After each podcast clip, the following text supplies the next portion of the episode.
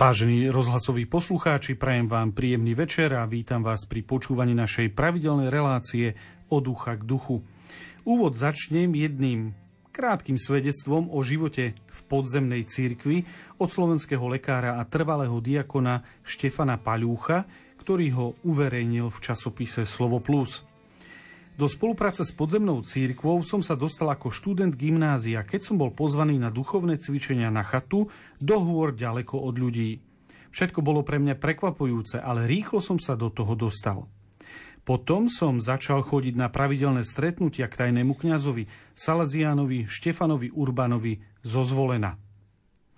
Počas fungovania v rámci podzemnej cirkvi som sa venoval najmä prepisovaniu kníh na písacom stroji a nadobudol som celkom slušnú zručnosť v tejto oblasti. Všetko sa dialo v maximálnej tajnosti, keďže sme boli stále sledovaní a hrozilo nám vyhodenie zo strednej školy a tiež neprijatie na vysokú školu. Sám som na to doplatil, keď ma neprijali na medicínu, pretože som mal v posudku napísané, že som nábožensky aktívny. Pán vie, čo robí a rok, ktorý som prežil v nemocnici v Banskej Bystrici ako ošetrovateľ, mi pomohol v rámci prípravy na vysokú školu. Často som pašoval kňazov do nemocnice, najmä vo večerných hodinách, aj napriek tomu, že sme to mali vyslovene zakázané pod hrozbou vyhodenia z práce. Záchrana duší a duchovná pomoc bola dôležitejšia ako strach, ktorý sme prežívali. Po nástupe na medicínu sa tlak zo strany štátu ešte zvýraznil – boli sme nielen sledovaní, ale aj fotografovaní pri ceste do kostola a stále zastrašovaní, že nás pošlú zo školy preč. Prípadne nám znepríjemňovali robenie skúšok a podobne. Preto sme začali chodiť do okolitých kostolov, aby sme sa vyhli stretnutiu so štátnou tajnou bezpečnosťou. Tlak zo strany štátu bol taký neúnosný, že som bol rozhodnutý po skončení vysokej školy emigrovať do zahraničia. Potom prišla nežná revolúcia, na emigráciu nebol dôvod a ostal som na našom krásnom a slobodnom Slovensku a som za to pánovi nekonečne vďačný. Toľko zo svedectva o živote podzemnej cirkvi od lekára a trvalého diakona, diakona Štefana Paľúcha. A život podzemnej cirkvi bude aj témou dnešnej relácie. Na Slovensku totiž vyšla kniha Svedectva doby Tajná církev v rokoch 1969 až 1989 od historika Jána Šimulčíka, ktorého teraz vítam v našom štúdiu. Dobrý večer, ďakujem. A k tejto spomínanej publikácii, ktorú tu máme pred sebou, len takú doplňujúcu otázku, ako dlho vám trvalo, pokiaľ ste ju dali dokopy, teda napísali? Každá kniha je trošku špecifická a práve táto je zaujímavá tým, že tie svedectvá, ktoré sú tam uverejnené, trvali v určitom čase. Prvé svedectvo bolo natočené eh, v roku 2018, neskôršie spracované. A takto to bolo aj s ostatnými, že niekde sa začalo, potom sa prestalo, potom sa musel požiadať toho človeka, aby si našiel viacej času, lebo zaberať dosť veľa časového priestoru, ale tak intenzívne som pracoval na tom minulý rok 2022 celý rok a myslím, že aj tí, ktorí tam vydávajú svedectvo, by vedeli o tom rozprávať, koľkokrát sme telefonovali a hľadali sme spôsoby, ako komunikovať. Takže dá sa povedať, že skoro 5 rokov. Je to síce relatívne dlhá doba, ale pre, kni- pre knihu to nie je až, až e, tak veľa a práve o nej a o obsahu, hlavne o obsahu tejto knihy budeme hovoriť v dnešnej relácii o ducha. K duchu bolo to taký dlhší úvod, ale aby sme sa dostali do témy, a pripomínam, že v Bra- zo štúdia Rádia Lumen v Bratislave vám pokojné a ničím nerušené sledovanie prajú majster zvuku Matúš Brila, hudobná redaktorka Diana Rauchová a moderátor Ľudovít Malík.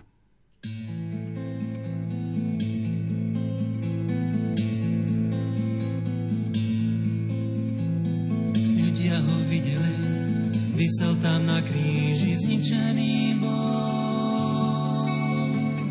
Vlastní ho zradili, Priznať sa nechceli, on vedel, kto to bol. Pre ľudí vytrpel, pre ľudskú lakomosť niesol si kríž. Ľudia plakali, moc neho prosili, odpust Ježíš.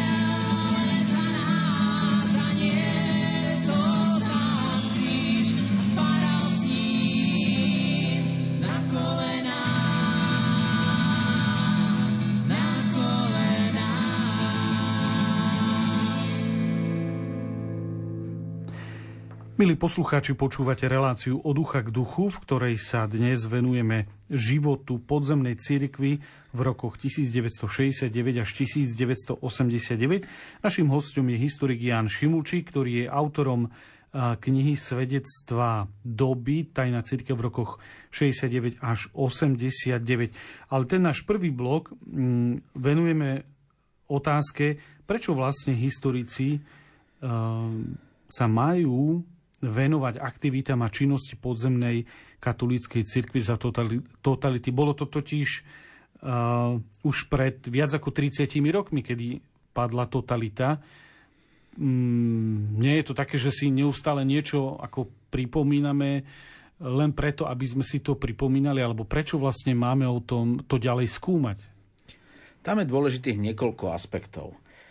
Prvý z tých aske- e, aspektov, alebo prvý aspekt by sme mohli povedať, že tá tajná církev počas tých 40 rokov a hlavne počas normalizácie, to boli hviezdne chvíle slovenskej cirkvi. Na jednej strane sme boli tu utlačaní a na druhej strane tu vyrastla jedna zaujímavá generácia, ktorá dala nový nádych cirkvi a išlo toto cez to podzemie.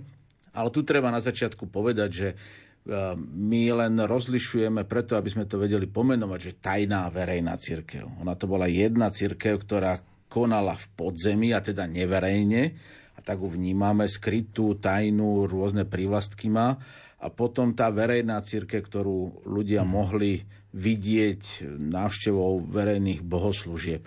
Ale to hlavné, čo sa udialo z tých aktivít, bolo v tej tajnej cirkvi.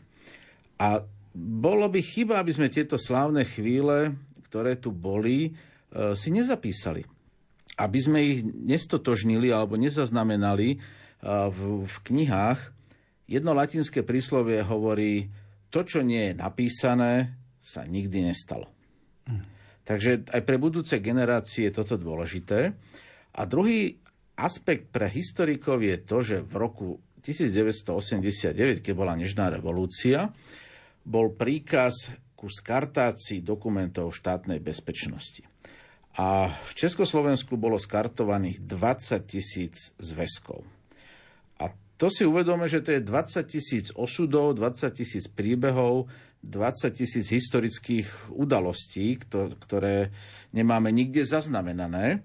A na Slovensku z, z tohoto obdobia 69 alebo pri tom 89 najaktívnejšia bola tajná církev. Takže množstvo tých skartovaných spisov sa týkalo aktivít, ktoré my už nikdy nebudeme vedieť, čo sa tu dialo. Takže šťastí týmito svedectvami aj doplňame informácie, ktoré potenciálne mohli byť v tých skartovaných zväzkoch. Aj keď e, z tých, čo nám zostali dochované, vidíme, že videli len určité torzo. Áno, že tu, to, čo sa dialo, musela tam zohrať určitú náhodu, že tam mali odpočúvacie zariadenie, agenta a tak, a tak ďalej. Uh-huh. Ale o tomto kniha nie je. Kniha je o svedectve, čo ten človek zažil v tom kresťanskom podzemí. Môže toto skúmanie takýchto aktivít toho, čím žili kresťania vtedy, uh, posilniť uh, našu slovenskú kultúrnu pamäť a aj našu, povedzme, náboženskú pamäť nás ako národa? E, nepochybne my ako Slováci vieme tvoriť veľké dejiny, ale nevieme o nich písať. Keď si zoberieme, Slováci sa podielali na Velehrade v roku 1985. E, v Slovenčine tam znelo, keď ministra kultúry e, oslovovali, aby hovoril svetý, aby ho upozorňovali a Slováci tam prišli a tá tajná círke dala tomu, tomu nádych. To isté bolo vo veľkej podpisovej akcii za náboženskú slobodu v 88 kedy Slováci dali 300 tisíc podpisov a je to najväčšia podpisová akcia vo východnej Európe počas tohoto obdobia normalizácie. My máme byť na čo hrdí. Máme tu sviečkovú manifestáciu. A máme tu samizdaty, jednak časopisy, ktorých tu vychádzalo v kresťanskom podzemí okolo 25 a v náklade neuveriteľnom 4 milióny 200 tisíc strán. Ja to zopakujem, 4 milióny 200 tisíc strán. To chcelo námahu, ľudí, obetavosť. A tieto dejiny sú pre nás nepoznané je dôležité, aby sme sa k ním vracali, objavovali a zaznamenávali. A pomáha takéto skúmanie napríklad aj tomu, vy ste to čiastočne naznačili e, pri, tých, e, pri skartovaní tých rôznych spisov, pomáha to tomu, že dokážeme skrze takéto svedectva e, alebo historik dokáže identifikovať a preskúmať nejaké konkrétne formy represí, ktoré inde nie sú zaznamenané, ale udeli sa. Prišlo k niečomu takému aj pri písaní tejto knihy?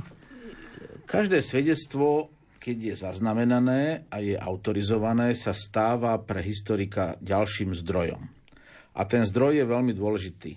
Samozrejme, ten pohľad je subjektívny. Je to z pohľadu toho účastníka, ale tu treba povedať, že aj ten záznam štátnej bezpečnosti je šťastie subjektívny, lebo ho vypracovala štátna bezpečnosť zo svojho pohľadu. A čo sa týka tej e, represálie, e, tie svedectvá zaznamenávajú skôr ten vnútorný pohľad toho človeka, čo prežíva. My vieme, že sa, ja neviem, sa pozývalo na výsluchy, E, vyhadzovalo sa zo školy a tak ďalej, ale ten vnútorný pohľad človeka, ktorého sa to dotklo, často nám chýba. A ten je vždy veľmi zaujímavý. S tými rôznymi represiami, s prenasledovaním alebo so sledovaním, ako sme to počuli z toho svedectva lekára trvalého diakona Štefana Palucha prichádza aj otázka istej spravodlivosti a pravdy voči tým, teda, ktorí boli prenasledovaní. Takéto skúmanie tohto života pomáha vyniesť na svetlo povedzme nespravodlivosti alebo prenasledovanie, ktoré treba dnes nejakým spôsobom napraviť a je to vôbec možné napraviť?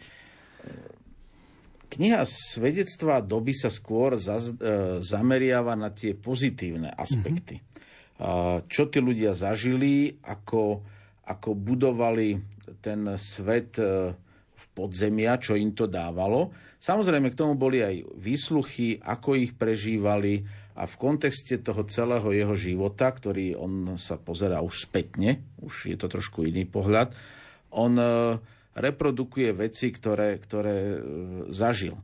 A teda kniha svedectva doby nie je primárne zameraná na to, aby sme poukázali na tú mm-hmm. represáliu. Skôr na to pozitívne, že aj vďaka tej represii, ktorá tu bola, tí ľudia niečo dokázali. Dokázali posunúť ten svoj strach to je veľmi dôležité. A teraz otázka je, prečo ho oni dokázali a ani nedokázali. Ale to už, to už je na každom čitateľovi. Mm-hmm. Tak um, ako i tu je zaznamenaných 6 uh, e, svedectva šiestich uh, ľudí a je to označené rímskou jednotkou. Znamená to, že v zbieraní takýchto svedectiev budete ešte pokračovať? Ja už pokračujem týmito svedectvami, už mám zaznamenané ďalšie, len to mm-hmm. spracovanie vždy je trošku zdlhavé a závisí to od tých ľudí, s ktorými som tie svedectvá robil. Niekedy aj oni sú aktívni, že teda pomáhajú tvoriť, ale tá cesta je tam dosť, dosť dlhá.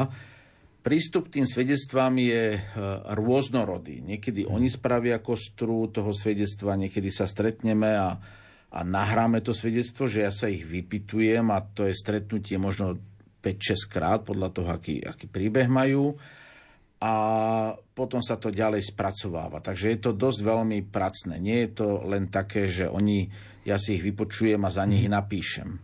Tie svedectvá, ktoré sú v knihe, je to 6 štýlovo rôznych svedectiev. Toto bol aj môj zámer, aby to nebolo plošné na jeden štýl. Mm-hmm. Niekomu to môže vyhovovať, niekomu nie, ale čo bolo dôležité, reprezentuje to tých ľudí. Ale raz teda môžeme sa dočkať povedzme druhého dielu alebo nejakých ďalších. No kebyže tam nedám tú e, dvojku a trojku, možno už by som nemal toľko sil to vydať, už som si povedal, je tam jednotka, ideme do dvojky, do trojky, ale hlavne tá číslica má znamenať aj to, aby to bola aj výzva pre ľudí. Že na konci tej knihy je návod, ako také svedectvo napísať. Je tam okolo mm-hmm. ja 50-60 otázok, je tam mailová adresa, kde ten človek, keď spraví možno taký záznam, z toho môžeme ďalej pracovať. Samozrejme, my si overíme, kto to je, aby sme mali taký kontakt, ešte nezáväzný pohľad e, na ňo, lebo časom sa stáva, že tých hrdinov môže pribúdať, ale tá kniha nie je o hrdinstve.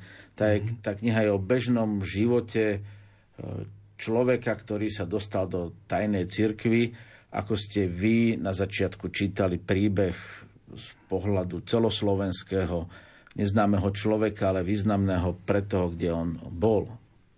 Počúvate reláciu od ducha k duchu. Našim hostom je historik Ján Šimulčík a ja prosím o krátku hudobnú pauzu.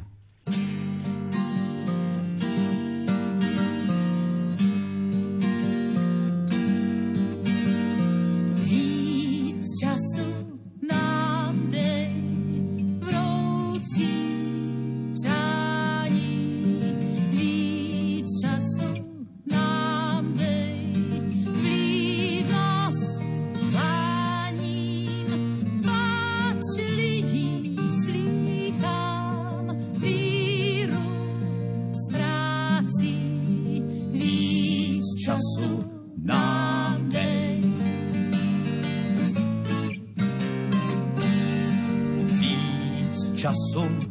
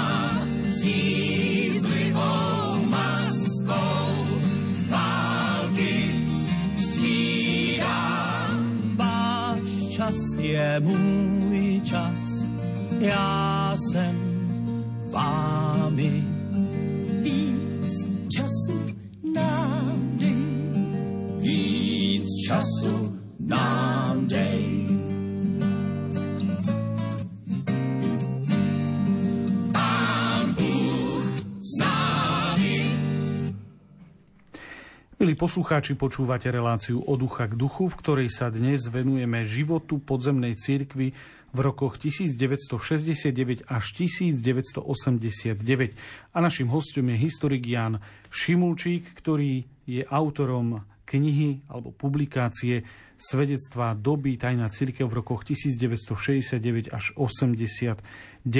Práve táto kniha prináša 6 svedectiev, Pozrime sa teraz tomto bloku detailnejšie na e, prvé tri. E, sú to svedectva od e, Karla Dubovana, Petra Gurbaľa, Jozefa a Jozefa Horváta. Poďme k tomu Karolovi Dubovanovi. O čom píše vo svojom svedectve? Všetci traja píšu o svojom svedectve svoj životný príbeh, mm-hmm. ako sa prakticky dostali do tajnej cirkvi, čo to znamená z ich pohľadu tajnej cirkvi, ale cez tie životné osudy, ktoré, ktoré ich e, stretávali. Ale toto nie je len e, štýl prvých troch, to je štýl všetkých šiestich. To, to je hlavná myšlienka, čo to znamenala tajná církev, církev v bežnom živote veriaceho, ktorý sa v tomto období s ňou stretol. Lebo ľudia, keď si uvedomíme o 10-15 rokov, tí, čo zažili aktivity tajnej cirkvi, už ich bude veľmi málo. A až vtedy, keď ľudia tu nie sú, začne veľký, uh, veľké otázniky, čo to vlastne, čo to vlastne, čo to vlastne bolo. Uh, Karol Dubovan popisuje, ako sa dostal do, do Bratislavy na elektrotechnickú fakultu, ako sa tu spoznal so Silvom Krčmérim, Vladimírom Juklom. Neskôršie bol veľmi blízko takého spoločenstva, ktoré oni, oni zakladali. Začal tajne študovať teológiu ako laik, to bolo také dôležité. A prirodzene sa vrátil do svojho prostredia, kde, kde vyrastal a odkiaľ pochádzal, to bolo z Trenčína Takže v, te, v tejto oblasti Trenčín on sa začal aktivizovať, začal zakladať malé spoločenstva, všetko to, čo videl v Bratislave, pašovať e, literatúru alebo distribuovať literatúru, ktorá bola prepašovaná do Bratislavy, kde sa k nej mohol dostať samizdaty. Začal tam e, nadvezovať e, kontakty, ktoré na začiatku získal od tých aktivistov v Bratislave Spomína tam pani Ingrid Leitmanovú, ktorá, ktorá tiež sa vrátila do toho prostredia z Bratislavy a začali tam rôzne aktivity. Myslím si, že je to veľmi pekné svedectvo na to, e, o tom, čo sa e, dialo v okolí Trenčína, v, takom šir, v takej širšej oblasti. A sám on spomína vo svojom svedectve e, skoro 150 mien. A to je ďalší dôležitý faktor všetkých svedectiev, kde som žiadal týchto respondentov, aby čím viacej mien a osôb uviedli, ktoré sa na určitých skutočnostiach podielali. Lebo história bez mien je taká bezmenná história. Mm-hmm. To sú ďalší svetkovia, ktorí by mohli vydať svedectvo, ako, ako to bolo.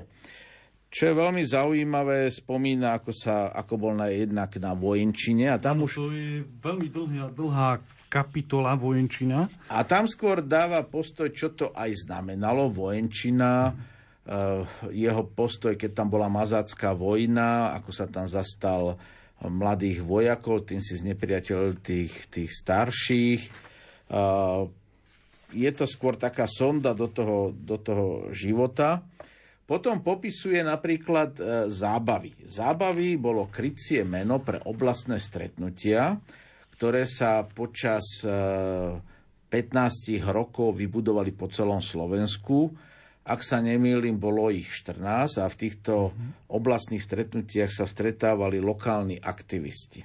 Takže to bolo ako keby krycí názov áno, zábava? Na... Áno, áno, áno. Mm-hmm. To keď sa stretli niekde na zastávke a tak e, sa opýta, prídeš na zábavu? Áno, no tak to, keď tam bol aj taký eštebak alebo niekto iný, tak si myslel, že je taká veselica. Ano. Takže to bol taký krycí názov a popisuje tam, o čom to vlastne bolo, ako to prebiehalo.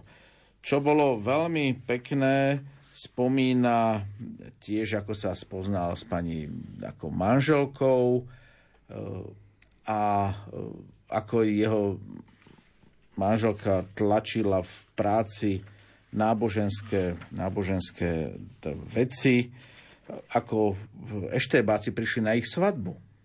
To bolo mm-hmm. zaujímavé, ako to on vnímal, ako dostali výstrahu. A prečo vlastne e, prišli na ich svadbu? On, on už bol vtedy veľmi aktívny a čo bolo také zaujímavé, jeho snúbenka nevedela o všetkých aktivitách, aby prakticky neboli prezradené. To je taká dobovosť, ktorú už možno dnes si nevieme ani dobre dobre predstaviť a ona ho vnímala ako dobrého, aktívneho človeka, kresťana zo stretiek a vedela, že teda nič zle nerobí a tiež vnímala tú situáciu bezpečnostnú v tej tajnej cirkvi, že sa nemôže o veľa veciach rozprávať, radšej menej vedieť, mm-hmm. aby som veľa toho nepovedal na, na výsluchu. Takže to bolo, to bolo také zaujímavé a potom aj ako ona vnímala jeho aktivity mali tri deti, alebo majú tri, tri deti a, a spomína tam taký vlastný príbeh, ako mu jeden kolega v práci hovorí, že aby s tými menami neprovokoval. Lebo prvé meno, ja som sa ho potom na to pýtal, prvé meno dali uh, cere Má, uh, Mária. Mm-hmm. Alebo tá sa narodila v roku, myslím, že 80 a to bol jubilejný rok. Takže na, na počas toho jubilejného roku. Druhému synovi dal metod, lebo Vlado Juko hovorí, že teda má sa ti narodiť syn, že či by nebolo vhodné dať podľa významného svetého metoda, ktorý v 85. Mm-hmm. oslavujú a tretie meno dal uh, Benjamin v 88. Nie, uh, Benjamin, tak to si možno... Uh, no, Nemal jednoducho provokovať s menami. Áno, ale on to skôr vnímal tak, tak e, symbolicky, mm-hmm. čo, čo pre neho to bolo niečo, niečo ako prirodzené. A, ale to okolie to vnímalo úplne, úplne inak. Potom tam spomína, ako distribuoval samizdaty, ako sa stretával s Ivanom, s Ivanom Polanským, e, ako prežíval zatknutie Ivana Polanského čo, ktorý bol jeho blízky spolupracovník, alebo spolupracovali, distribuovali uh, literatúru. literatúru. Takže to sú také zaujímavé pohľady na Ivana Polanského, na tú situáciu, ktorá, ktorá tam, tam bola. Musel to byť ale veľký stres pre otca rodiny s troma deťmi, keď vášho kamaráta zatknú. Ešte to nebolo také vždy rúžové. E, samozrejme, oni, oni prežívali ten strach, ktorý mm-hmm. je mhm. niekedy ťažko pomenovať, hlavne s odstupom času ten strach niekedy tak vyprchá, mm-hmm. ktorý bol vtedy, ale ich tak zocelovala vnútorne tá viera. viera. A aj spoločenstvo, že si pomáhali. On na ďalší deň po prehliadke prišiel za synom a išli na chatu sa pozrieť, či tam niečo nezostalo, nejaké samizdaty, ktoré by mohli, mohli odviesť. Niekedy tam uvádza aj vtipné situácie, ako mu poslali tým, že on bol veľmi aktívny v Polsku a cez Polsko pašoval literatúru, takže aj ten vzťah na Polsko tam popisuje ako poslali na jeho meno predvolánku na políciu na pasové oddelenie. Ale vtedy už tí aktivisti vedeli, že pozvánka na pasové oddelenie to je len krycie, že ide na výsluh na EŠTB, alebo teda, aby odozdal pas, aby nemohol cestovať. Ale malo to vzťah štátnej bezpečnosti. No ale vzhľadom na to, že vtedy býval u svojich rodičov a jeho otec sa volal takisto, mm-hmm Áno, ale nebol tam rok narodenia, tak on, otec povedal, tak dobre, ja idem a doniesol pas. Oni videli na pasovom oddelení pozvánku, meno sedelo, pas sedel, dali to. Odovzdal pas. Prišlo mu teda, že mu odnímajú pas otcovi. No ale samozrejme, že štátna bezpečnosť pochopila po mesiaci, že niekde je chyba, ale ten mesiac on využil na to, že vycestoval do Polska, povedal, že je teda sledovaný, uzatvára kontakty, a teda bude sa musieť nájsť iný spôsob tej pašovania tej literatúry. Takže si hľadali spôsoby, ako, ako predlžiť možno odozdanie pasu a aby mohli dokončiť určité udalosti. Tiež tam spomína svoju angažovanosť aj v novembri 89, ako, mm-hmm. ako ho požiadali v Trenčine, aby vystúpil na tribúnu. A to je veľmi zaujímavý príbeh, tých, tých ľudí a potom ako vstupuje do, jednak aj do politiky v roku 90, aj e, sú tam informácie, čo sa nachádzalo v jeho spise a keď povedal na pracovisku, že si nechal mm, ako zaslať svoj spis, tak prišiel kolega sa mu ospravedlnil, že na neho ako, tak donášal. Mm-hmm. Takže to sú také životné príbehy, ktoré nenájdeme v iných, v iných No, je, tu, je tu v tom jeho, to jeho svedectvo je mm, skutočne rozsiahle a je tam množstvo veľmi zaujímavých uh, podkapitol, nielen na nejaké, nejaké výsluchy, ale aj práca, púte, uh, potom sú tu uh, apoštolát uh, prostredníctvom video, audiokaziet, ktoré v 80 rokoch skutočne na farách alebo aj v, niekde na nejakom stretnutí niektorého spoločenstva. Veľmi to išlo, to, to si pamätám ešte, ešte aj ja. E, je tu tiež v rámci tej e, podkapitoly zábavy, teda tie oblastné stretnutia, keď si to človek e, prečíta pozorne a, a pozrie sa na to, tak zistí, že tá podzemná církev bola mimoriadne dobre organizovaná, štrukturovaná, pretože oni na tých stretnutiach, oblastných stretnutiach sa delili o informácie, ako niekde sú veriaci utláčaní, ale respektíve, keď je niekto diskriminovaný za to, že prihlásil dieťa na náboženstvo, takže museli mať veľmi dobrý prehľad. Práve tie oblastné stretnutia, to bola jedna z štruktúr tajnej cirkvi. Mm-hmm. Výhoda tajnej cirkvi bola v jej takej atomizácii, že e, mala v jednom momente ako keby, že také vedenie e, Korec, Jukl, Krčmery a Rehole, predstavený mm-hmm. Rehôl, to by som tam spokojne vymenoval. Ale keď si zoberieme len Salesianov, oni mali vlastné štruktúry, Eh, vlastných tajných kňazov, myslím, že ich mali najviac počas tohoto obdobia v tom prostredí, vlastné aktivity. A to práve preto, že my to ani v celosti tak nevidíme, lebo nemáme to spracované. Kebyže každá rehola už sa šťastí niektoré veci spravili, aby sme boli teda presnejší, ale také globálne nám to, nám to chýba, kde my nemáme ani spracovaných počas normalizácie, koľko tajných kňazov sme mali vysvetených. Mm. Neexistuje, neviem, teda aspoň neviem o takej knihe, že by, že by, to, že by to bolo. Takže tá atomizácia prispievala k tomu, že štátna bezpečnosť nedokázala dobre zasiahnuť centrálne voči všetkým aktivitám v tajnej cirkvi. Vždy, vždy dokázala len určitým udalostiam. A čo sa týka oblastných stretnutí, a a tie boli napríklad dôležité teraz prednedávnom zomrel arcibiskup, pán arcibiskup Tkáč a práve tie oblastné stretnutia slúžili tým, že tí aktivisti ho poznali a im dal potom ten známy prejav, ktorý, ktorý odznel na západe. A čo je zaujímavé, tým eštebákom alebo tej, tomu režimu samozrejme, že vadilo, že Alois Tkáč vystúpil. Mm-hmm. Ale im to povedali, dobre, ale veď to bolo iba v Košiciach, bolo tam 50 ľudí, je to pácem, to sú naši ľudia, to sa nebude šíriť. No najviac ich nahnevalo to, že to dáva hlas Ameriky a že sa to dozvedelo o jeho odvahe celé Slovensko. A na to slúžili tie oblastné stretnutia. Mm-hmm. Ja som poprosil tých aktivistov alebo tých ľudí, ktorí sa na nich stretávali, nech dajú pohľad, čo im to dávalo, ako to vyzeralo, v čom to bolo dobré, potrebné. No, bolo to, bolo to jedno z, podľa mňa z tých eh, dobrých, veľmi dobrých riešení, pretože tá oficiálna tá církev, ktorá bola teda e, navonok, vystupovala, prakticky biskupy neexistovali a, bol, a ak bol niekde nejaký administrátor, tak ten bol pod trvalým dohľadom a, a dozorom. A poďme k druhému svedectvu a to je Peter Gurbal.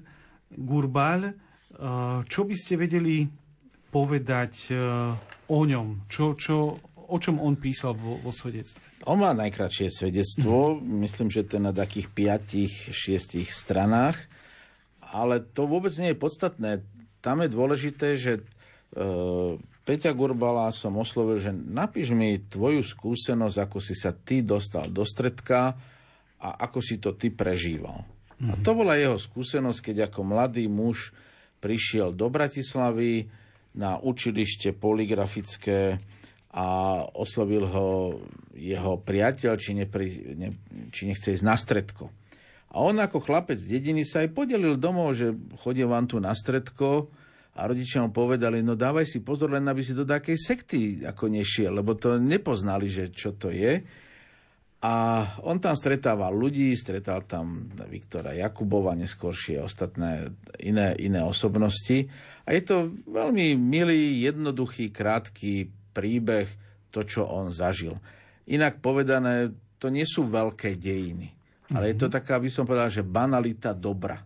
Čo že čo tí ľudia zažili a dajú ten vlastný pohľad, ako to asi fungovalo v tej podzemnej cirkvi. Ale z toho, čo je to skutočne e, najkračšie, to svedectvo od e, tohto pána, ale z tohto, čo tu môžeme vidieť a, a čítať, je to vlastne taký pohľad, spomienka hlboko veriaceho človeka, ako sa dalo žiť duchovný život e, v situácii, kedy navonok sa mohlo tak ísť na omšu možno, a aj to nie vždy, uh, a nie všade.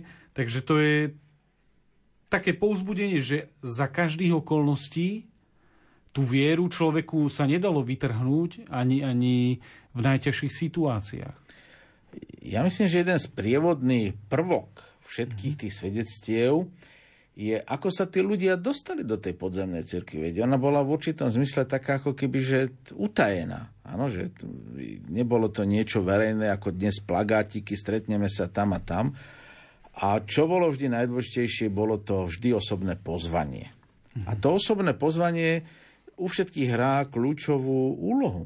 Kebyže ich niekto nepozve na výlet, a ten výlet bol taký, taký prvý, lebo tam si otestovali toho človeka, išlo sa na kde do Malých Karpát na 3-4 hodinový výlet, zahral sa futbal, trošku sa pomodlilo a tak ďalej a keď ten človek mal záujem, tak išiel neskôršie do tých štruktúr, keď tak zjednodušene to môžem povedať, na tie, na tie stredka. Ale veľa ľudí mi povedalo, že to pozvanie buď na dáky ples, áno, nemusel mhm. to byť len, len výlet, ples, kde on videl, že títo ľudia sú normálni, bavia sa, majú radosť zo života. Alebo často sa chodievalo na hrebeňovky rôzne, na lyžovačky.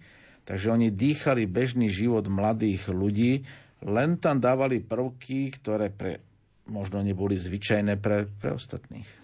Práve to pozvanie je a bolo kľúčové nielen v ich životoch, ale je kľúčové často v pastorácii aj dnes, lebo aj veriaci sme, ako veriaci sme sa stali aj v našich farnostiach často takou anonymnou masou, ale pokiaľ aj dnešného mladého človeka, dieťa, chlapca, dievča, osobne niekto vo farnosti niekam pozve, je to oveľa e, jednoduchšie ísť. Často počujeme aj sťažnosti, že príde človek do úplne nového cudzieho prostredia, ide na Svetú Omšu do niektorej z farnosti, ale nikto sa k nemu nejako nepriznáva. A to nie, že na prvý krát, ale ani na 20. krát.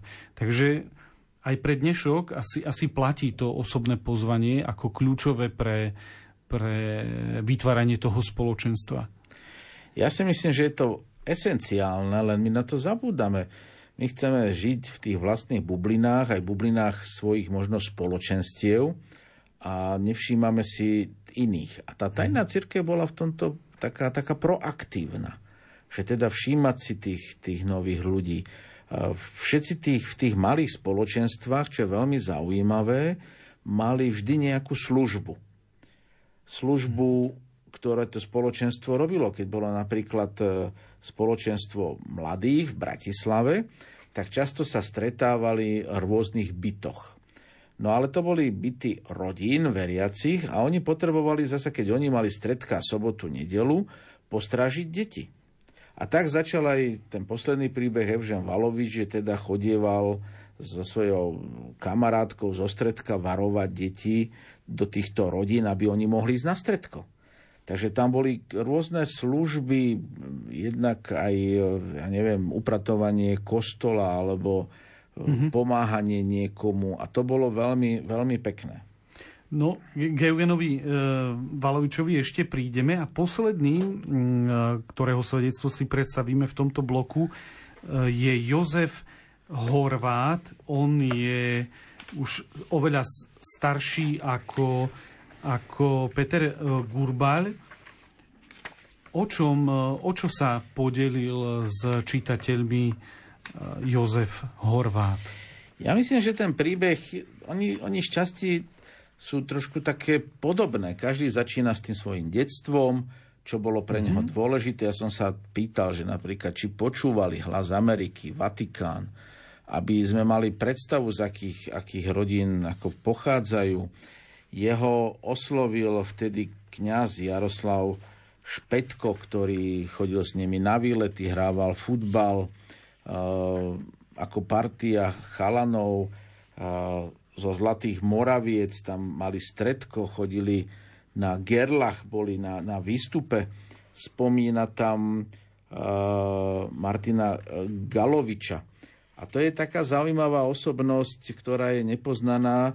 Boli tam dvaja Martinovia, ako sa Martin Galovič a ešte druhý Martin e, Gavaler, ktorí, ktorí sprevádzali ľudí, ktorí prišli vo Vysokých Tatrách v určitú hodinu na miesto po Vysokých Tatrách. Oni boli, mm-hmm. myslím, že dobrovoľníci horskej služby, služby a robili takúto službu tým ľuďom. A bolo to neuveriteľné, že, že ľudia im veľa z tých stretiek im daruje za, e, ďakuje za to, že im pomohli objaviť aj Vysoké Tatry a zobrali ich na miesta, kde by normálne vtedy by sa možno nedostali. A to sprievodcovstvo bolo veľmi dôležité a e, ich osobný príbeh, ktorý už nevydajú, lebo, lebo zomreli, by bol tiež zaujímavý a bola to ich služba pre tie stredká, ktoré tam prichádzali, dajme tomu aj v lete. Takže tie služby sa tak doplňali. Niekto mal službu Vysoké Tatry, niekto mal e, službu pastorácie, mm-hmm. tajní kňazi, máme tam samizdaty, toho, to svedectvo, ktoré ste čítali na začiatku, prepisovanie na stroji. Takže rôzne služby, ktoré navonok neboli možno svetaborné, ale aj rieku tvoria kvapky, ktoré dajú prúd. On tu potom e, v, vo svojom e, svedectve ďalej spomína aj jednak aj svoju svadbu v roku 1984. Spomína dve veci, ktoré mňa tak zaujali. Velehrad 1985, to bolo to, tá návšteva kardinála Casaroliho. Áno, áno. Mm-hmm. A prakticky väčšinou z nich boli na tejto púti, lebo v tom kresťanskom podzemí cez tie oblastné stretnutia, cez tie rôzne aktivity sa dohodlo, že, že tak poďme spoločne osláviť tisícté výročie ako umrtia ako svätého metoda, a ktoré bude na Velehrade, príde tam Kasaroli a teda Slovensko sa pohlo smerom na Velehrad a teraz je to historická udalosť. Po roku 68-9 je to prvá taká masové stretnutie s komunistickou mocou, kedy masa ľudí navonok vyjadrila svoj názor. Komunisti vtedy neboli na to zvyknutí, že niekto ich dokáže vypískať alebo im povedia, že my chceme počuť takýto prejav a my chceme náboženskú slobodu. Oni boli normálne v šoku, neboli na to pripravení. Áno, bolo to šokujúce. Ja musím sa možno pochváliť, ale ako chlapec som tam bol na tom Velehrade a sedel som na uh, parapetnej doske nejakého okna uh, v tom dáve ľudí. Ďalšia zaujímavá je, je tam Téze. On sa stretol s Téze už v roku 1984. Áno, on, on je s manželkou, čo bolo také zaujímavé, ako mladý pár dostali t- vycestovaciu doložku. Mm-hmm. Aj to som ich poprosil, nech to teda všetko vysvetlia, ako to prebieha, než sa to zdá úplne jednoduché. Dnes je to absurdné pre dnešných ľudí, že čo to vlastne je. Keď môžete krátko len povedať pre tých, ktorí nás počúvajú? Tam, aby človek mohol vycestovať e, na, na západ, jednak potreboval devízový prísľub. To znamená, že štát vám predá valuty, aby ste mohli vycestovať. Keď ste mali teda kvázi to ekonomické krytie, ale čo to znamená v reáli, to bolo 200-300 e, dolárov na 3 týždne. Taká, taká adekvátnosť. Ale samozrejme to 30 rokov dozadu, takže tá hodnota bola iná. A ďalšia, čo bolo dôležité, keď ste dostali ako devízový prísľub, to bolo to prvé, kde ľudí, keď nechceli, aby sa dostali von, tak nedostali devízový prísľub. A druhá tá etapa bola to, že ste potrebovali získať povolenie od zamestnávateľa, doporučenie od ROH, ja neviem, od Socialistického zväzu mládeže, keď ste boli na vysokej škole, mm. že teda nie ste živel a môžete vycestovať. Takže táto peripétia, keď prešla, tak ste išli, ale to neznamená, neznamená, že vás ešte z hraníc nemohli vrátiť. Keď oni cítili, že alebo vám niečo našli, tak uh, vás jednoducho vrátili tam. Budeme hovoriť v ďalšom svedectve, tá jedna vtedy slečna, keď cestovala, tak jej poradili, že si má dať doláre medzi pomazánku na chlebe. Áno, aby to nenašli, že im to tam nebudú kontrolovať. A tí ľudia si doslova vydýchli, až keď prešli ten autobusom za tú železnú, železnú oponu. No ale oni sa dostali vtedy do Téze, čo ich oslovili do Ríma, stretli sa s Janom Pavlom II, to bolo také veľké pozbudenie, potom sa podielali aj na Téze, tu, ktoré sa potom rozvíjalo, tiež v tom podzemí, ale už tak poloverejne v tom 88. 89. Mm-hmm. Čo bolo opäť dôležité, on sa zúčastňoval rodinných spoločenstiev a tam popisuje, ako to prebiehalo. Čo to znamená rodinné spoločenstvo v tej dobe. Mm-hmm. Že sa striedali, teda raz prišiel jeden manžel, potom druhý, akože tak podľa toho, koľko, koľko, mali, koľko mali detí.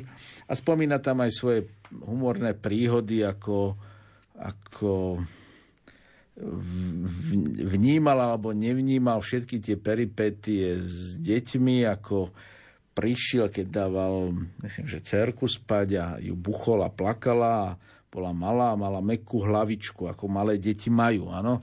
Ale on si myslel, že ju rozbil, tak išiel hneď na pohotovosť a tam zalarmoval pomaly polku nemocnice, ale potom povedal, že to malé deti majú. No tak potom sa tak vrátil, ale tak sa ešte bude musieť veľa vecí tak podučiť v tých rodinných a zdravotných záležitostiach. Je tu, je tu skutočne, jeho svedectvo je tiež rozsiahlé pozerám bratislavské stretnutia, oblastné stretnutia, časopis Rodinné spoločenstvo. On prispieval do rodinného spoločenstva. Mm-hmm. Veľmi pekne som tam dal reprint jedného článku, ktoré hovorí aj dosť veľa o ňom samom. Mne sa to veľmi páčilo ale aj skladával rodinné spoločenstvo so svojimi priateľmi, ktorých tam spomína.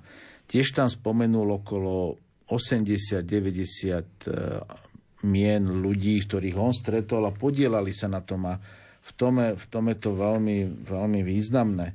Spomína na stretnutie s biskupom Korcom, ktorý keď čítal jeho článok, anonymný článok, ho pozval k sebe, že by sa rád o tom článku porozprával. Mm-hmm. No a potom tie sviečková manifestácia, také obzretie sa, že čo to pre ňo znamenalo tá, tá tajná církev. Veľmi pekne tu hneď e, prvou, prvá veta obzretie sa pod kapitola píše, keď sa tak pozerám na tie roky späť, nikdy som nebol bojovníkom proti nikomu a ničomu. Nebol som ani vojakom. Vždy som žil slobodne, tak ako vedeli žiť slobodne mnohí ľudia, kresťania i nekresťania. Je to veľmi, veľmi, pekne, veľmi pekne napísané. Výborne tú prvú, prvú časť, prvý blok o troch svedectvách máme za sebou a ja prosím režiu o krátku hudobnú pauzu. thank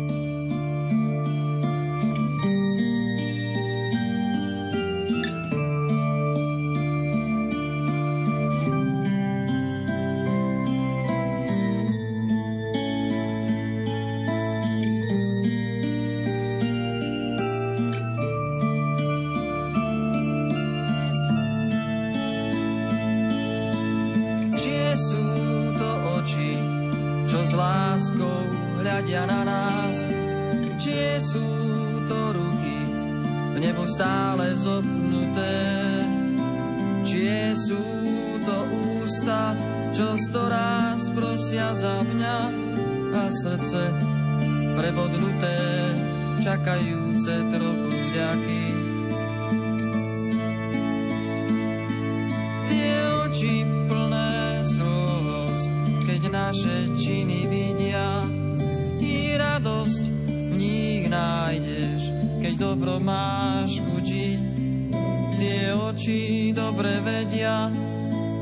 Naša ľudská bieda.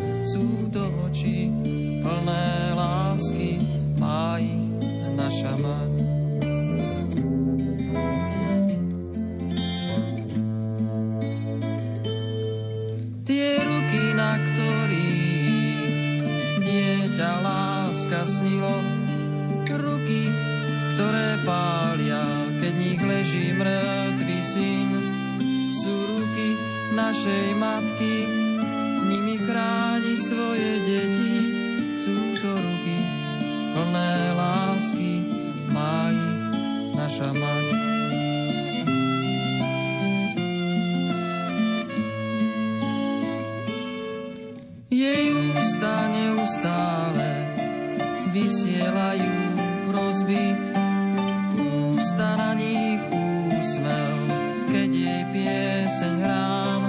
Sú ústa, ktoré šeptom tíšia moju bolesť, sú to ústa plné lásky, má ich naša mať.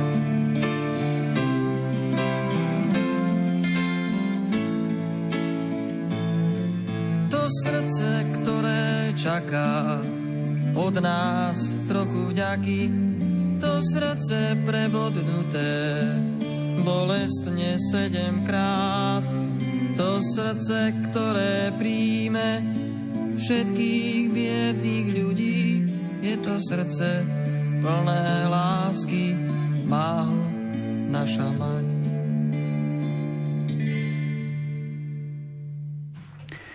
Milí poslucháči, počúvate reláciu od ducha k duchu, v ktorej sa dnes venujeme životu podzemnej cirkvi v rokoch 1969 až 1989. Našim hostom je historik Jan Šimulčík. V predchádzajúcom bloku sme sa venovali svedectvám troch e, ľudí zo života v podzemnej cirkvi. V tomto bloku sa budeme, budeme venovať ďalším trom a začneme so svedectvom, myslím, že aj celkom známy na Slovensku katolický kňaz František Kapusňák. Čo, aké svedectvo priniesol on e, v tejto knihe? ako ste spomenuli, František Kapusňák je taký e, známa osobnosť a kto ho pozná a prečíta si to svedectvo, tak ho možno ešte hĺbšie pochopí do hĺbky. Ale hlavne Fran- Ferko tam nič neprikrašľuje. On popisuje seba taký, aký je. On je taký bohem, Uh-huh. A ten bohemský život tam mal niekde v tom jeho pozadí a je tam veľmi pravdivý, až niekedy na kosť, sám k sebe pravdivý. A je to veľmi pekné, ako on hľadal svoju cestu, aj takú vnútornú, duchovnú, ako išiel na vysokú školu do Košíc, na Huťarinu a vtedy tam spoznal Alojza Tkáča, ktorý chodil na električke a robil mu také duchovné vedenie a Ferko Kapusťan mu povedal, že, že by chcel byť kňazom. A tkáč mu na to mal povedať, že Ferko, však ty ani Krista nepoznáš, čo chceš byť kňazom, ty musíš dozrieť ešte.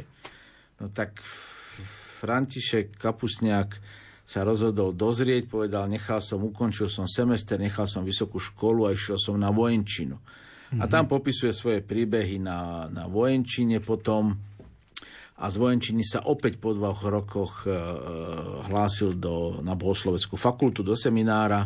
Neprijali ho, tak sa rozhodol, že ide na vysokú školu, ale našťastie medzi tým sa stratili jeho personálne spisy, kde bolo záznam, že sa hlásil na bohosloveckú fakultu, lebo zrejme na vysokú školu by ho neprijali ako, ako nežiaduceho. Na vysokej škole spoznal tam mal vlastné príbehy, ktoré sú veľmi vtipné, ale nebudem uberať poslucháčov o ten zážitok, aby si to tam prečítali. A na vysokej škole spoznal opäť Silva Krčmeryho, Vlada Jukla a túto partiu okolo spoločenstva Fatima, ktorá ho oslovila takou nezišnosťou, aktívnosťou. Um, išli do veci, ktoré boli také veľmi veľkodušné spomína na svoje cesty do Ruska, ako tam pašoval Biblie, ako si ich dal do kufra, ako tak naivne išiel a, a prešiel. A ako prešiel, opäť nebudem prezrádzať, bolo to také, také dramatické, dramatické. A potom jeho príbehy z Moskvy, ako tam rozdával tie Biblie, ako tam cítil ten strach, aké mal z toho, z toho zážitky.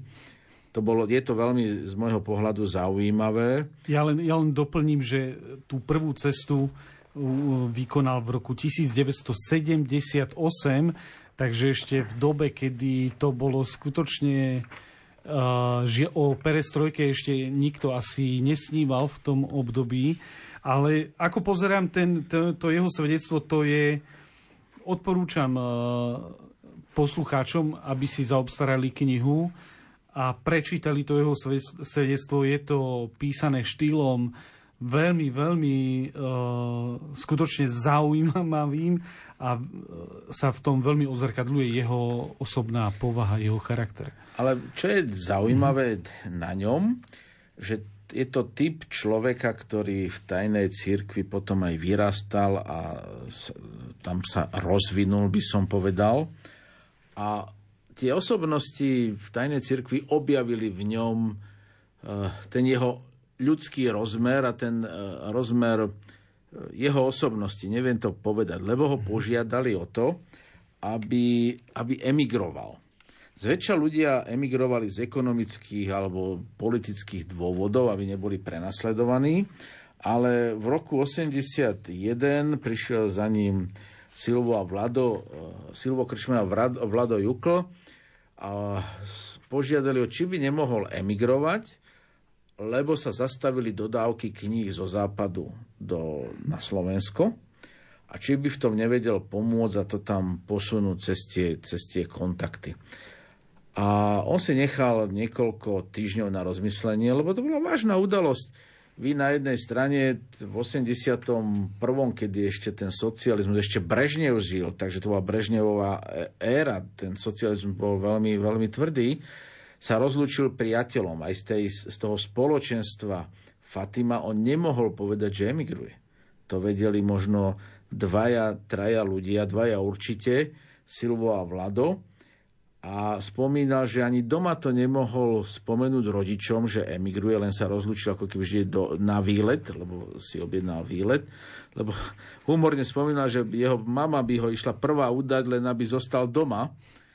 A takže to musel spraviť len tak, že ide. A neviem, či aj spomínal, že ide na výlet. Lebo každému by pochopili, že tam má plniť nejaké úlohy. Takže sa len rozlúčil a už ho potom videli až o 10, o 10 rokov. A on tak spomína, čo to znamenalo prechádzať cez hranice.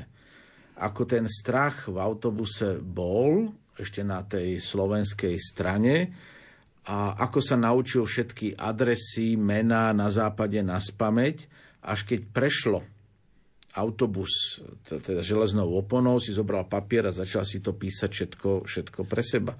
Ale tiež vedeli, že aj v tom autobuse často býva nejaký donášač pre štátnu, štátnu bezpečnosť, takže si musel dávať veľký pozor. A vtipne dodal, že to v tom zajazde tým autobusom, kde bolo okolo 43 ľudí, asi 27 emigrovalo.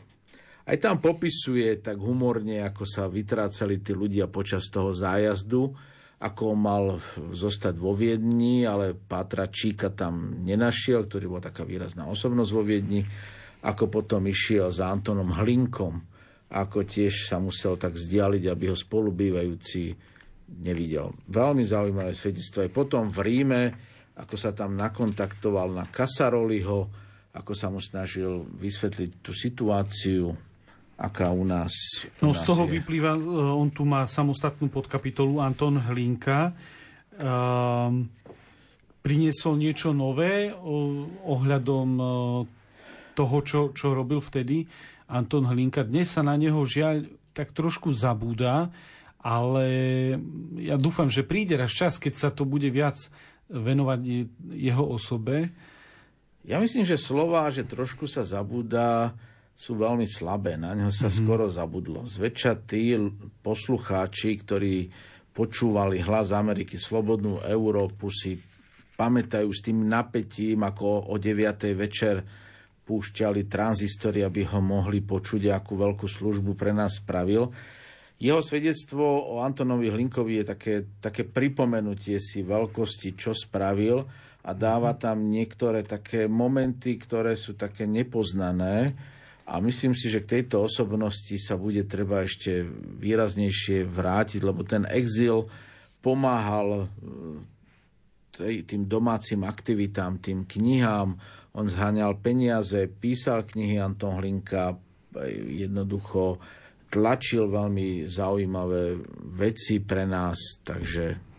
Spomína tu tiež František Kapusniak ten, to jeho štúdium v seminári v Ríme, ale zaujímavé je z toho, že z týchto jeho slov, že on vlastne odišiel, emigroval, ako teda poslali ho tam v roku 1981, ale na Slovensko sa vrátil prakticky skoro hneď, ako to bolo možné po roku 1989 a to už v marci 1990. Nespomína tam, prečo tak rýchlo teda z toho Ríma sa vracal domov? On ukončil štúdium, myslím, že vysviacku mal v septembri, neviem či nie 15. septembra a celá eh, myšlienka, prečo sa rýchlo vrátiť domov, tým, že jurisdikčne on Fatima, spoločenstvo Fatima patrila pod eh, kardinála Korca a vtedy bol nedostatok kňazov mm-hmm. v pastorácii, tak vtedy kardinál, teda ešte biskup v, v roku 1990 požiadal, že keď môžu sa vrátiť kňazi aj z Fatimy alebo z iných možno hnutí, aj rehvol, aby išli do pastorácie, aby pomohli tú pastoráciu nejako zvládnuť. Takže, Takže on bolo. prišiel rýchlo domov. Ale to nebolo až tak rýchlo, lebo potom zasa, zasa uh, už v 96. on žil tú myšlienku, čím žilo spoločenstvo Fatima, ísť do Ruska. Uh-huh. A on potom bol misionárom e, v Rusku. Takže niekoľko rokov pomohol tu a potom išiel prakticky, prakticky ďalej. Až potiaľ, pokiaľ sa nestal riaditeľom pápežských misijných diel, kde bolo 10 rokov, ak si dobre tak, pamätám. Áno, áno. Ďalšou e, osobou, osobou ktorá, ktorej svedectvo prinášate, je aspoň, ja nepoznám, nestretol som sa s tým menom, e, Miriam Magdolenová Elford. Je to inžinierka, architektka. Ja myslím, že väčšina tých ľudí v knihe, čas výnimkám, sú šťastie neznámi ľudia, ale práve tá neznámosť e, tvorí takú, takú normálnosť, že tí ľudia žili svoj vlastný príbeh v komunistickom Československu, kde, bola, kde vznikla bola tajná církev a popisujú, čo tam oni zažili. A jej príbeh, mne sa jej príbeh veľmi páči z toho pohľadu, e, že tam hovorí trošku aj o rodinných väzbách. Jednak ide, ide v rodinných väzbách jej starých rodičov ešte a tam poukazuje, ako ich rodina bola zložená. E, mamička tam popisuje, že bola trošku taká ustráchaná, ale statočná žena na druhej strane a popisuje v histórii, prečo bola taká ustráchaná, lebo jej rodičia myslím, že boli starí rodičia, ak sa nemýli, možno boli v strane. To si mm-hmm. už mhm. tam, to si už nepamätám presne, to si tam treba dočítať.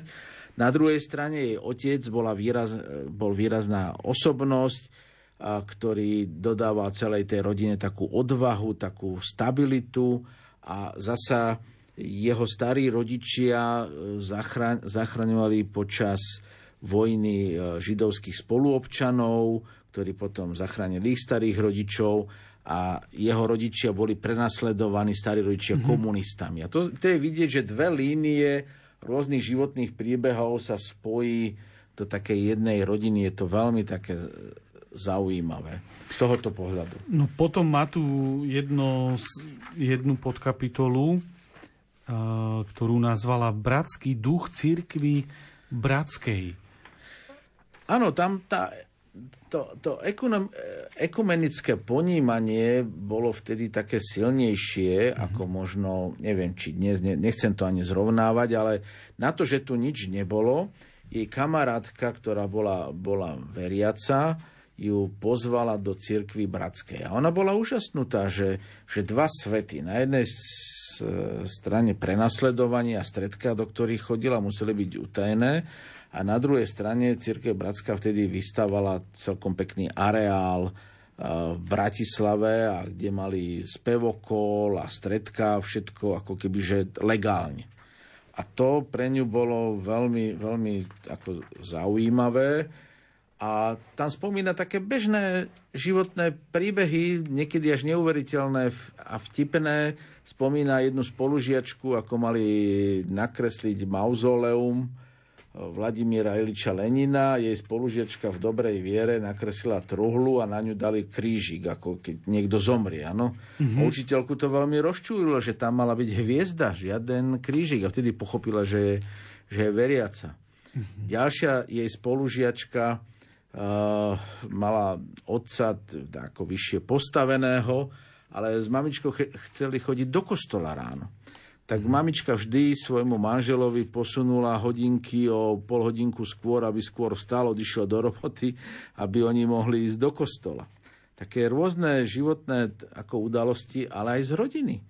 Tam boli vážne veci, keď jej mamička bola počas teda normalizácie alebo začiatku normalizácie pred previerkovou komisiou normalizačnou. Mm-hmm. A Eh, sa jej vypýtovali na rôzne veci a v 68. spolu s pánom manželom boli v Ríme, kde mali fotku aj s tedajším pápežom. pápežom.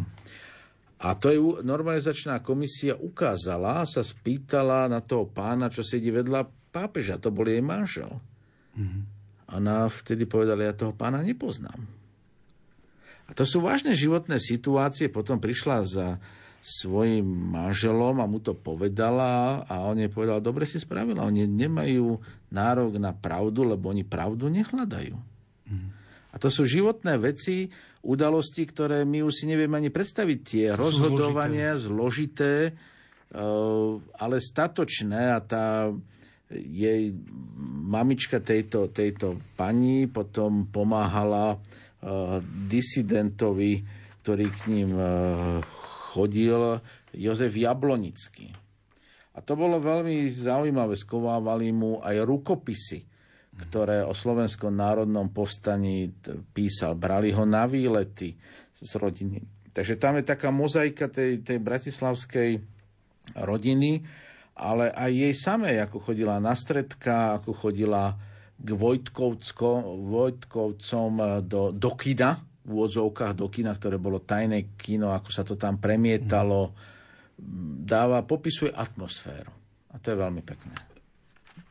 Je to skutočne e, rozsiahlejšie svedectvo, ale veľmi zaujímavé, pretože odhaľuje mnohé také detaily skutočne z toho bratislavského e, prostredia a veľmi zaujímavé, ale poďme ešte k poslednému e, svedectvu, ktoré napísal Eugen Valovič. On dostal v januári tohto roku aj e, slovenské štátne významenanie z rúk pani prezidentky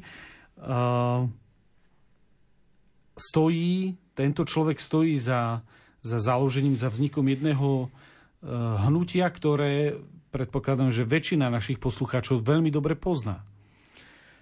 Áno, on nepriamo, nepriamo alebo priamo stojí za vznikom hnutia ERKO, ale aj nepriamo stojí za dobrou novinou, ktorú možno ešte viacej poznáme, lebo vychádza z ERKA.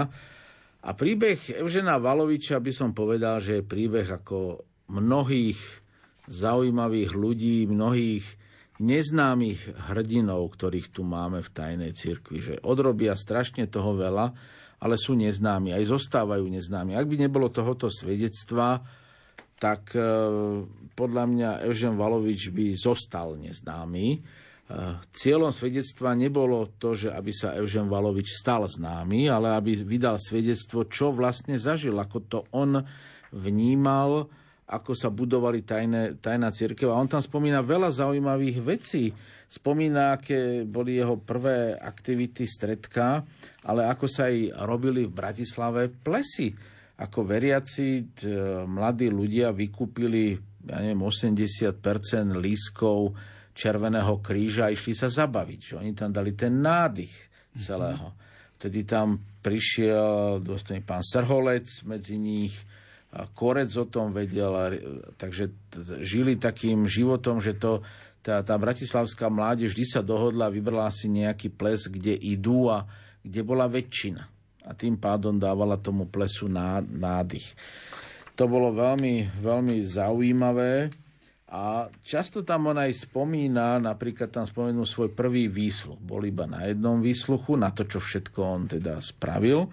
A bola to taký náhodný výsluch, lebo na stredku, ktoré on viedol, dal eh, nejaký samizdat, dvoj, stranový, kde si niekto napísal jeho meno, lebo mali ísť na lyžovačku. No ale ľudia, ktorí neboli dobre vyškolení, boli nedôslední, čítali tento samizdat v mestskej hromadnej doprave. A niekto im ho teda zobral, taký mm-hmm. eštebák, a potom začalo vyšetrovanie, kto tam je, aké meno a tak ďalej a tak ďalej a potom si ho pozvali. A on tam popisuje zo svojho pohľadu, ako dosť stresové to bolo.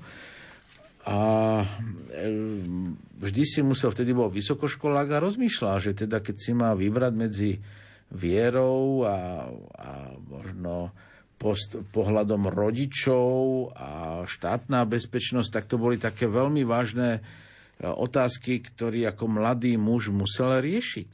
Čo mhm. dneska veľa mladých ľudí nerieši oveľa základnejšie otázky ako toto.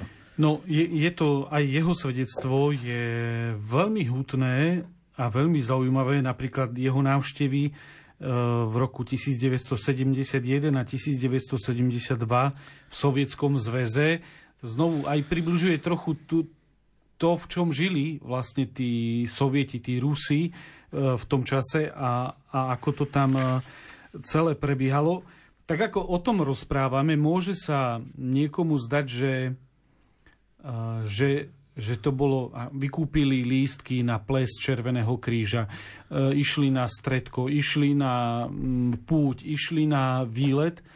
Môže sa to na prvé počutie zdať možno, že to bolo také, také ľahké, ale mm, treba pripomenúť poslucháčom, že to všetko sa dialo e, v istom napätí, lebo bola tu kontrola, aj keď možno nie vždy viditeľná, ale bola zo strany či už štátnej bezpečnosti alebo nejakých e, ľudí, ktorí donášali jednoducho. Takže tí ľudia boli v istom napätí. Istotne, keď si zoberieme tie plesy, ja som sa aj pýtal, či boli s tým nejaké problémy, či kvôli týmto aktivitám bol niekto na výsluch. Evžen Valovič si nespomína, že by to tak bolo, ale vždy to bolo záviselo aj od toho, či tam štátna bezpečnosť mala svojho agenta v tom prostredí. Mm-hmm. Alebo či sa nejaké informácie k ním dostali. Ak sa nedostali, lebo to bol bežný ples, nebola tam nič, čo by mohlo upozorniť, že sú tam veriaci. Oni tam išli preto, aby sa spoločne zabavili, zatancovali mm. si, porozprávali sa, radovali sa zo života, tak by som to povedal. Takže tá štátna bezpečnosť tu bolo vidieť, že mala niekedy aj hranice a čo bolo dôležité, ak tí ľudia dodržiavali určité bezpečnostné zásady, ktoré sa často preberali na spoločenstvách, to je to, že nerozprávať veľa pred inými ľuďmi. Jedna zásada, nevypitovať sa. To znamená, s kým ideš, kam ideš, kto tam bol. To bolo veľmi podozrivé v podzemí. Nedávať dodatočné informácie, ktoré by mohli pomôcť štátnej bezpečnosti. Takže keď sa tieto pravidlá dodržiavali, tak to bolo veľmi dobré a pomáhalo to ochrane tých, tých ľudí. Zväčša, ako som spomínal, taká nedôslednosť, že si zapíšem adresu na samizdat, tvorila potom veľké, veľké problémy. Ten sovietský zväz, ktorý tam on popisuje, je to až neuveriteľné, ako sa tam prakticky dostal, spomína tam niektoré zážitky, dnes úsmevné, ako prišli do reštaurácie a, a príbory tam v Sovietskom zväze mali na retiaskách, aby im neukradli. tak neviem, ako to tam všetko muselo v tých 70. rokoch vyzerať. My si to už nevieme ani tak predstaviť. Je to skôr také približenie. Ale hlavne aj tých aktivít. Ako tam oslovovali ľudí, ako rozdávali Biblie, aj o, zážitky, ako s tým mali. Počúvate reláciu od ducha k duchu a našim hostom je historik Jan Šimulčík a ja poprosím o krátku hudobnú pauzu. Řekni ďáblovi ne. Ďábel je podvodník a nikoho nevede správně. Say no to the devil, say no. Say no to the devil, say no. Devil is deceiver, he won't treat nobody right. Say no to the devil, say no. Same old ti podobu, same old. Same old podobu sejmou. Tvář tvou smažou ti hlínou, chtěj mi ten masku posmrtnou. Sejmou ti podobu sejmou. Say no to the devil, say no. Say no to the devil,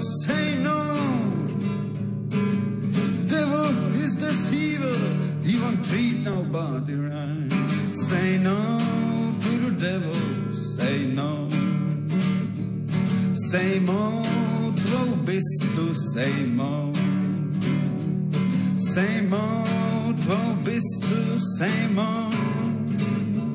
Čas už hází proti skále, ty tvý hlavy sádrový.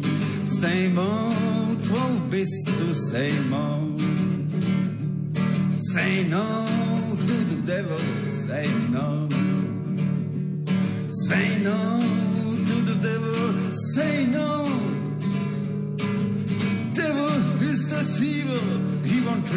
nobody right. Say no to the devil, say no. Ze zdi tvý obrazy sejmou, sejmou tvý obrazy sejmou. Svezou je na velkou louku, schořej v moci ohnivý. Sejmou tvý obrazy, sejmou. Say no devil, say no. Say no to the devil, say no. Devil is deceiver, he won't treat nobody right. Say no to the devil, say no. Pak se pod zdí prázdnou sejdou. Koho teď tak karty sejmou. Padlo jim žaludský eso, tak ho hned do rámu daj. Sejmou nám karty sejmou. Say no to the devil, say no. Say no to the devil, say no. Devil is deceiver, he won't treat nobody right. Say no to the devil, say no. Sejmou ti otisky, sejmou. Sejmou ti otisky, sejmou. Pak teprve poznáš ďábla, v hlavě se ti rozsvítí. Sejmou ti otisky, sejmou. Say no to the devil, say no. Say no to the devil, say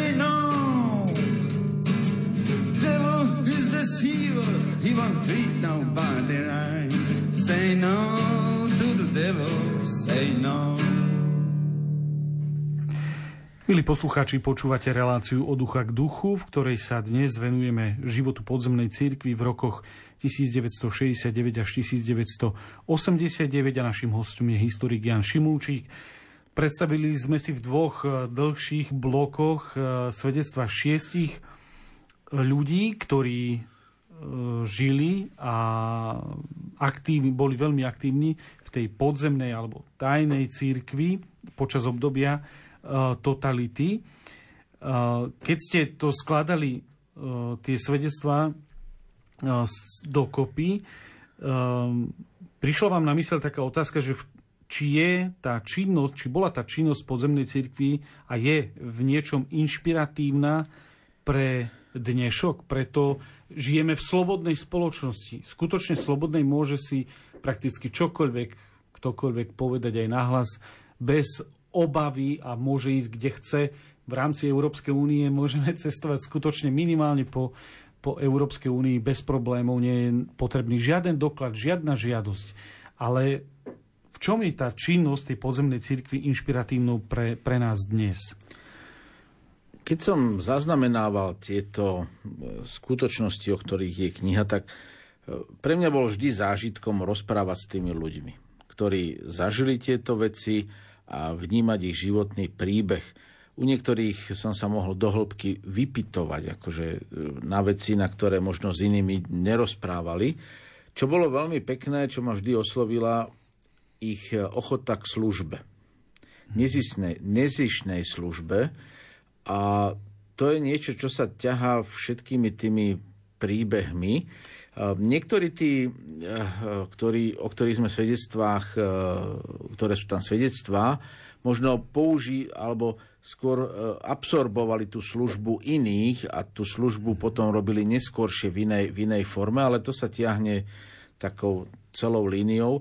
Ďalšia dôležitá vec bolo to oslovovanie, čo som mm-hmm. spomínal, že tej tajnej cirkvi tí ľudia neboli pasívni, ale oslovovali, zaujímali sa o iného. A teda boli aktívni k iným pot- potrebám. A tretia vec, čo tam tak vnímam a čo je aj tiež okrem týchto dvoch významné pre dnešnú dobu, bolo to prekonávanie strachu.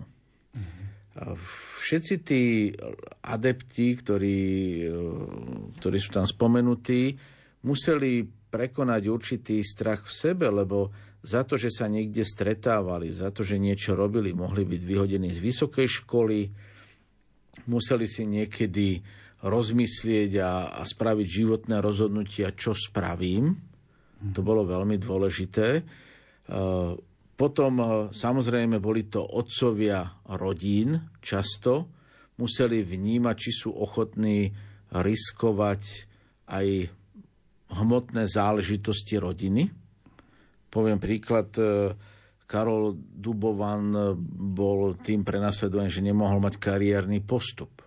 Takže tá rodina menej zarábala, nedostal, nedostal e, závodný byt, takže si musel kúpiť družstevný. Takže tam tá, ten diskomfort ekonomický tam bol aj v iných aspektoch, u iných príbehoch to môžeme vidieť. Ale napríklad je tam príbeh, ktorý povedal, my sme dostali veľký trojizbový byt, takže keď sa nám to podarilo, tak chceme, aby u nás boli stretnutia.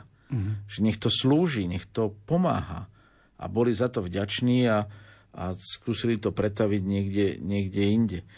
A ten strach, ten je podľa mňa dôležitý hlavne v dnešnej dobe, lebo začína to byť také konformné, že, že samozrejme ten tlak je iným spôsobom, nie je možno tým prenasledovaním, ale sú to možno hypotéky, je to ekonomická stabilita, tak radšej budem ticho, nezastanem sa nespravodlivo e, perzekuovaných ľudí, len aby ja som mal aby som sa sám seba neohrozil.